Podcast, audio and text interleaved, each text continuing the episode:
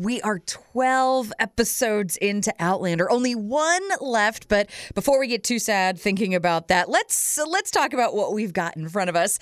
I'm Carson. Thank you so much for listening to Talk AbOutlander. Thanks for your feedback too. I love connecting with everybody during the week. On Twitter, it's at Talk AbOutlander. Also through Facebook and Instagram. My other Twitter account is at Carson on Air.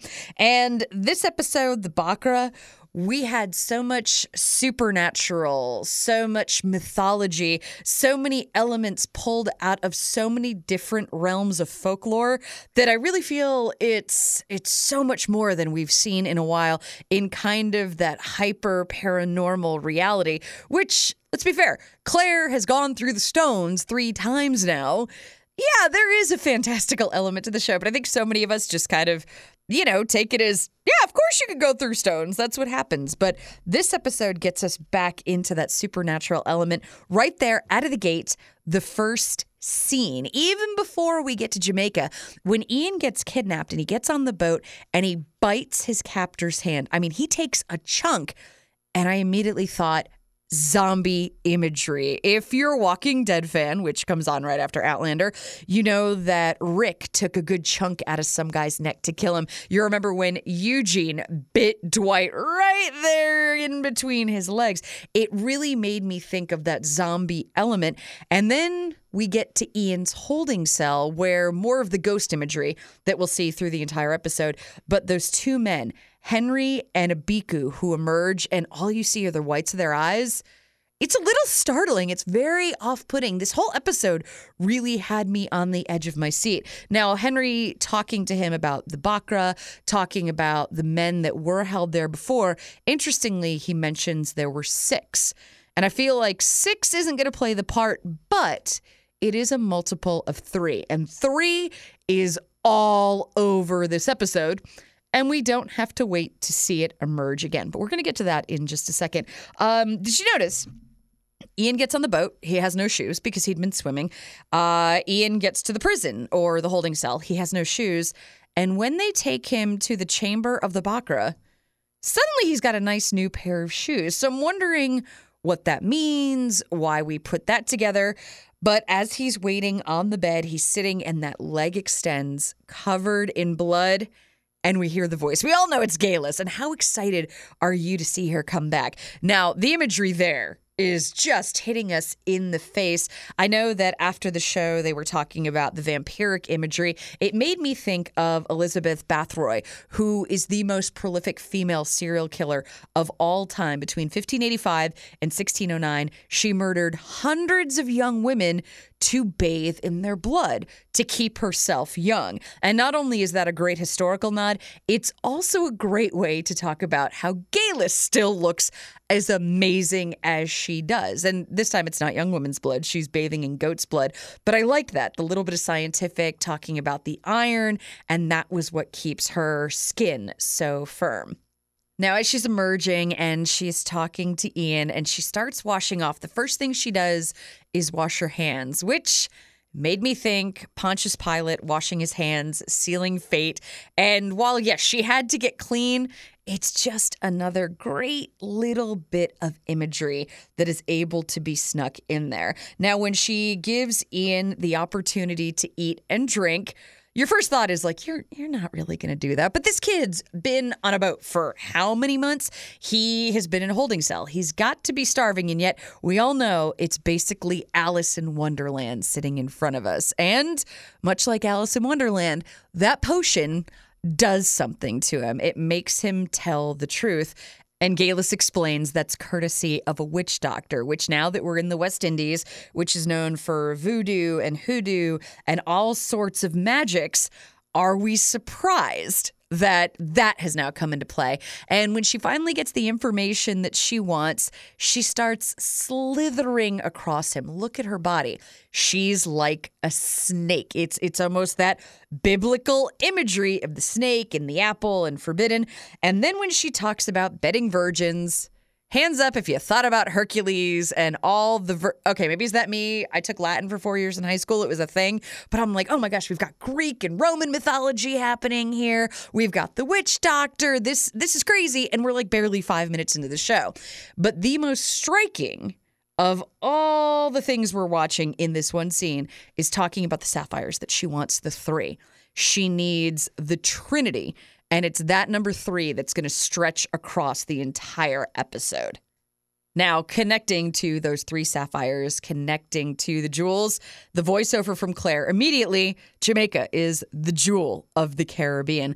And when they disembark from the ship, there's Marsali and Fergus eating pineapple, which is traditionally a symbol of welcome. What's interesting is that Jamie and Claire don't eat that because, as we come to find out at the end of the episode, well, Jamie wasn't really welcome on this island. I mean, he would have been if it wasn't for Captain Leonard showing up, but that's a little bit ahead of the plot. So Claire and Jamie go to the slave auctions trying to see if Ian is among those that are going to be bought and sold. And Jamie says to Claire before they head into there, We will not be separated again, which thank God, because yes, please stop separating. What happens? They get into the slave areas and Claire moves along. She goes forward. She goes off without Jamie, sees a man on the auction block, and of course is devastated and angry and all sorts of things that you think would go through the mind of a 20th century person who knows how awful this is and didn't have it in their lifetime, and she lets her emotions get the best of her and starts a full on riot. Jamie has to come to her rescue, which was very reminiscent of how he saved her back when she and Geillis Duncan were accused of witchcraft, which, yes, we already know Geillis is going to be a part of the story. But what foreshadowing for Claire and Jamie that that moment with Geillis is going to happen in order to make the situation right, in order to straighten things out for Claire, in order to keep the peace, Jamie ends up buying this slave Temeraire. And what's interesting when you watch the scene when they speak to him about wanting to find Ian, Claire actually kneels before him, so he has to look down on her. That is a position you would not expect most people of that time, that they would speak down to their slaves, not talk up to them. And even Jamie sits down to speak to him, so they're at eye level, which I love, speaks volumes about their character and the kind of people that they are, despite the fact that they're living in this world that they're still trying to make their differences, which is what they've been doing all along. So, in order to get word on young Ian, they have to go to the ball, to the soiree that's being thrown by the governor of Jamaica. And when they emerge from the carriage, it's Jamie and Claire in clothes that they wore in Paris over 20 years ago. And that's really where you see the ghost imagery for the first time. I mean, that's exactly what we're looking at. We're looking at the ghost of two decades ago. But of course, they're fully fleshed out human beings and wow, still look absolutely perfect in those outfits. I mean, is there a hotter couple on the planet? Well, before they've even entered the residence, that's where they run into Archibald Campbell, who is the brother of Margaret, who was having all the issues back in Scotland when that one weird episode where Claire just takes off to go. Like, oh, that episode was so oh, I felt like they hated each other the entire time, and I hate to revisit that. But I do like revisiting Margaret Campbell, so I'm all in for this. And what Claire and Jamie don't know is that they are there courtesy of Mrs. Abernathy, who is Geillis Duncan. And Geillis had been talking to them about the three sapphires, about the Trinity, that she needed the three stones for the prophecy that would reveal when a Scotsman would be back on the throne, would be king of his country. So, this is where we realize that all roads are converging on Jamaica, which I believe will come to light next week based on the previews. But there's part of it that's like, wow, how amazing of a coincidence is this? Geillis Duncan is there. She's the one that's got Ian. And then here are the Campbells. And oh, speaking of coincidences, here's Lord John Grey. Oh, wait. Before we get to him, can we talk about the sexiest look in the history of sexy looks? That Jamie and Claire talking about Fergus and Marsali and how they're so obvious and so in love and pawing at each other. And then that look, that fire, that intensity that they are just, after all this time, it's still there. They don't know what it is between them, but it's there. And that was like the hottest thing ever. And then Lord John Grey, who looks like he's seen a ghost because Jamie has already referenced that, oh my gosh, of all the places in the world, we are all in Jamaica. What I love about Lord John Grey is in five seconds, he has managed to ask the one thing How? How are you here, Claire? Like the explanation she gave to Fergus was, you know, like, oh, I was in the colonies. Oh, all right. And Fergus just kind of kept it. Jenny wasn't thrilled at the explanation, but that was more from her emotional standpoint. Lord John Grey is like, whoa, how'd you get here? And he stops his own party to bring them to a separate room. Like, that is enormous. What's great, though, they never get to that part of the conversation because immediately Jamie asks about Willie. Of course, he's going to ask about his child. And even having to say, yes, Claire knows about him. That's where I think it's very interesting. Very quickly, John knows the connection between Jamie and Claire. He's only really heard about it, save that one interaction when he was a teenager, but he'd only heard about it from Jamie. And now seeing it that, yes, Claire knows you fathered a child, she knows what happened and she's still here and they're still a team and they're still together showing that unity. And obviously, John has got a few feelings for Jamie that he's wearing that sapphire on his clothes. That's um I don't know. It's very like keeping a strand of your loved one's hair. I think people used to do that in Victorian ages when you held on to your grandmother's ring. That this has an extreme place of prominence and importance that it's that close to him, which I think speaks volumes to Claire about how LJG feels about Jamie, which, I mean, don't we all feel that way about Jamie? Even leaving the room, Lord John Grey is is looking at Jamie like he still can't quite believe he's there because much like Jamie seeing Claire at the print shop, it's I can't believe this person has walked back into my life. But of course, Jamie has brought the love of his life. So I have no doubt things are going to get awkward from there. But last time I looked, Jamie and Claire are on stable, okay ground, right? We, we got that from Turtle Soup. Now, a very interesting scene to me was between Willoughby and Margaret. This is where I thought it really showed why Willoughby and Claire, I think they're destined to be great friends. And she's already had the respect for him, and he certainly feels the same way about her. But when he stepped in to talk to Margaret about the way her brother treats him, that's Claire. That's Claire right there. That's outspoken, saying things that shouldn't be said, and yet he can't bite his tongue. And I thought that was a very telling scene about what's to come for Willoughby and Claire, even though I think it could show a little bit with Margaret too.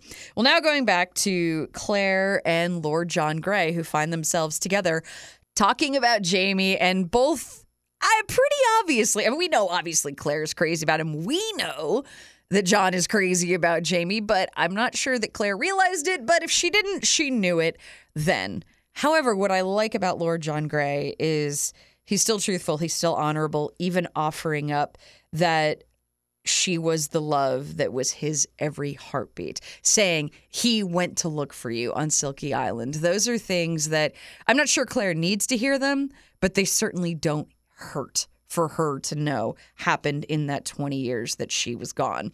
While they're doing that weird dance kind of around the Jamie territory, that's when Claire sees Geillis and follows her outside. And what I loved about their whole interaction, nothing had changed in over 20 years. If you remember when they when they first met, Geillis was like an odd duck, and Claire didn't know whether she could trust her. And you know what? We still don't know. Well, okay, we know that she shouldn't, but on one hand, Claire is torn because this is the woman that saved her. She said, Claire's not a witch. I am. Burn me. And it's because of her that Claire is alive. On the other hand, Geillis is still weird. She's still kind of a wackadoo.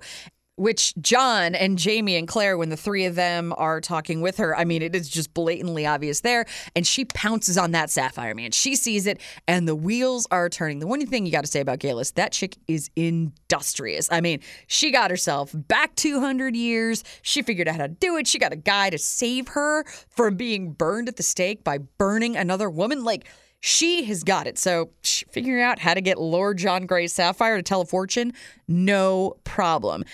So we get that prophecy from Margaret. The sapphires are all together and it's twice 1200 moons. All this fancy talk basically saying that 200 years had to occur between conception and birth, and that child, who was 200 years old, would need to be killed in order for Scotland's king to get on the throne.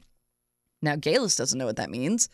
But we all do. And aren't we all kind of freaking out? Because, you know, it's got to be Bree.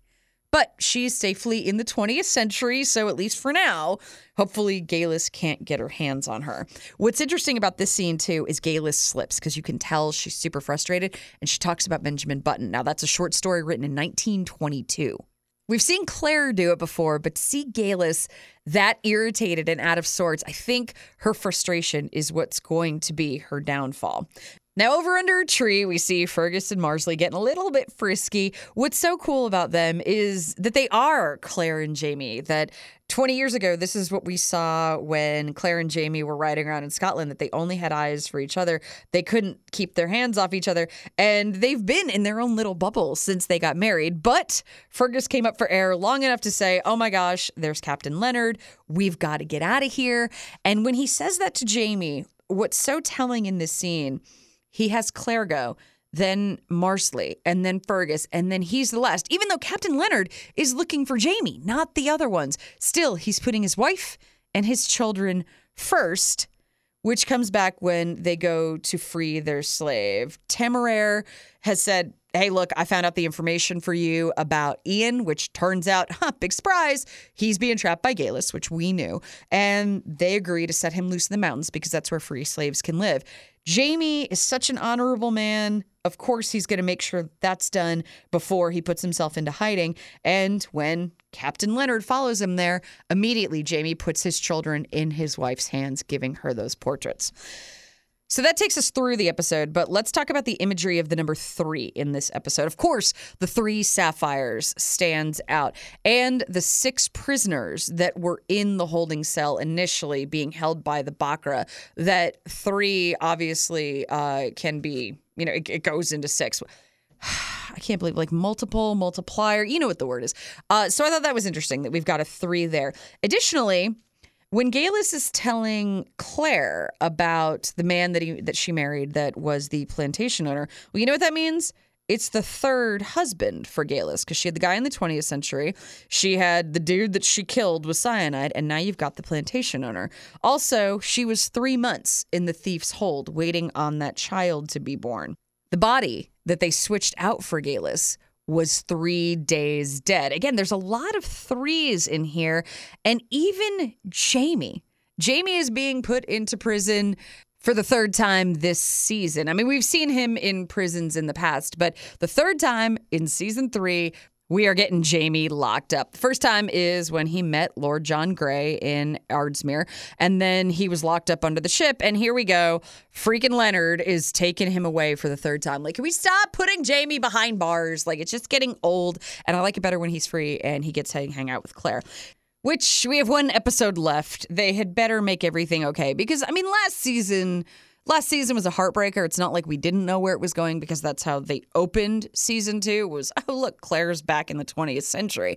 But I, I, I just kind of needed to leave on a happy ending this time around. Like, please, we've been through a lot this season, and given everything that they've just packed our heads in with this week, it was. I mean, am I the only one? I really was nervous the entire time, and I thought, what a great episode!